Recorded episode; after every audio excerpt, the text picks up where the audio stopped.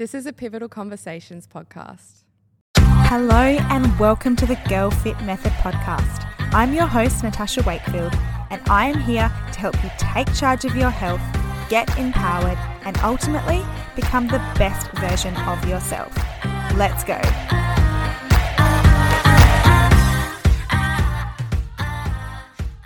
Hello, guys, and welcome back to the podcast. I hope you are all well. Today, I'm going to be talking all about scale weight. Now, I've changed the location in which I am recording this podcast. So, I usually record it in my wardrobe like a weirdo on the floor.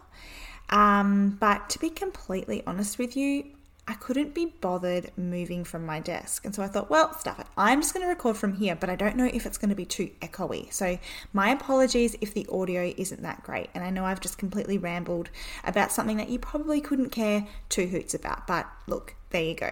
All right, so back to the subject. We are talking all about scale weight. Now, one of the most difficult things about my job when I'm coaching women is getting them to understand that scale weight is not the best indication of progress. I completely understand why we fixate on the number on the scale and wanting to get to a certain number. I mean, it's absolutely drilled into us that the number on the scale, how much you actually weigh, indicates, I suppose, whether or not you feel good in yourself and whether you feel like you're in shape um, and you like your body, right? But there is so much that actually influences that number and it can really fluctuate quite a bit. I personally um, can fluctuate during the month like two kilos, which is huge. And if I jumped onto the scale and saw a two kilo jump and didn't understand what could really influence that number on the scale, I would probably panic as well. So, I wanted to really delve into four different reasons why the scale can spike and can jump. And none of these are an indication that you have gained any fat whatsoever. So, the first reason why is your period, right? What sets women apart from men when it comes to tracking weight is the fact that our hormones play a really big role in our weight, and we have lots of hormone fluctuations within a month. You know, your cycle is broken up into two phases. And the first one is the follicular phase, which is usually day 1 to 14, right? Um, within this stage, estrogen is really high. You become insulin sensitive, which basically means that carbohydrates really agree with you. You probably feel really strong. You feel like you're smashing your workouts. You've got lots of energy, and things are tracking along really nicely. The second part of your cycle is the luteal phase. In the luteal phase, really progesterone is elevated, and you become more insulin resistant, which can mean that carbs aren't your best friend through that time. You can have uh, your metabolic rate spike a little bit, which which actually means that you could be potentially burning 100 to 300 calories extra, which is very individual on the person. But usually, when we feel the need to want to snack and overeat during that phase of our cycle, which is usually kind of just before our period, usually the amount that we consume is more than 100 to 300 calories. But I do think it's really good to understand that that might be why you're feeling more hungry. So the days like day 21 to 28, usually like generally two weeks before your period, that's when you start getting those symptoms like PMS, right? Where you're feeling really grumpy, you're feeling moody, maybe emotional, you are craving certain foods more, maybe more carbohydrates, um, sweeter foods like sugar. And during this time, because of the changes in estrogen and progesterone, you can retain more fluid. And this is really going to impact the scale jumping up. And in fact, this is when I weigh my most. And like I said previously, I can weigh up to two kilos heavier. And this is generally when I weigh two kilos heavier, is right before my period.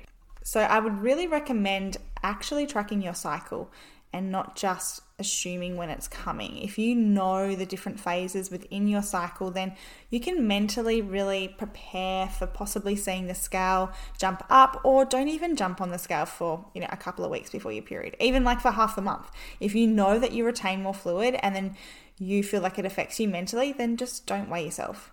Okay, so the second reason why you might see a spike on the scale is that you are gaining muscle.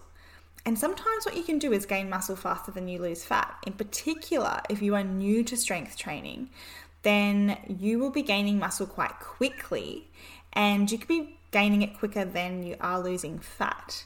This is actually such a good thing because what's going to happen is as you gain more muscle, that'll improve your metabolism, which is then going to in turn help you to burn off that additional fat that you have to lose. Um, so, muscle absolutely weighs more than fat. If you are gaining muscle, the scale will jump up or it'll stay the same if you're losing fat as well. Um, and a really great way to know if this is what is going on is by taking body measurements and progress pictures because your physique, your body is going to completely change when you are gaining muscle. But like I said earlier, there will be no reflection on the scale of that. Reason number three is micro tears. So, when you are exercising and training, whether that be a new kind of movement um, or if you're implementing progressive overload in a program you are following, you're actually causing trauma to the body. Uh, by trauma, I mean stress and inflammation, right? Uh, because you are throwing something at the body that it's not used to. So what happens is, is little micro tears form in your muscle fibers. Now, what happens is this process causes inflammation within your body, and when our body is inflamed, this will then kind of draw fluids to the area to help kind of kickstart the healing process, right? And this is absolutely going to really result in possibly the scale weight jumping up, right? Because you are retaining more fluid around those muscle fibers when in fact it's actually really, really helpful for you to be able then to progress and see your body change because you'll be building muscle that way. But it is going to mean that you may see the scale weight jump up. But in fact, it's actually quite a good thing. Now, the last reason I wanted to address today is all about glycogen stores. So, Glycogen is sort of seen as fuel for your muscles, right? Um, now, this can be particularly applicable to anyone that is new to training or new to strength training. So, when your body notices that it is under stress or it requires more energy due to the amount of exercise that you are doing, um, then it starts to prepare for needing extra energy in the form of glycogen and water. So what happens is is your weight can absolutely spike because your body is holding on to more glycogen in order to fuel your workouts accordingly. Now, all of these reasons can be why your scale weight has spiked, or it could be one, or it could be two of these reasons. But I hope this gets you to understand that there is so much more that goes into what the scale says than you just gaining fat or losing fat.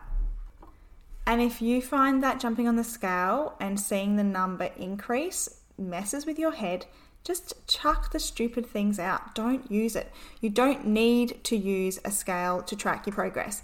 I really particularly believe that progress pictures, the way that clothes fit you, and body measurements are incredible tools to track your progress, and they don't require you having to step on the scale at all. All right, guys, thanks so much for listening today. Remember, if you have any kind of topics you want me to cover, please reach out to me. The best place you can find me is on Instagram. Send me a DM with what you want me to chat about, and I would love to hear your suggestions because I really want this platform to provide you with as much value and education as I possibly can. All right, guys. That is a wrap for today's episode. I hope you have an incredible rest of the day. Big love, Coach Tash.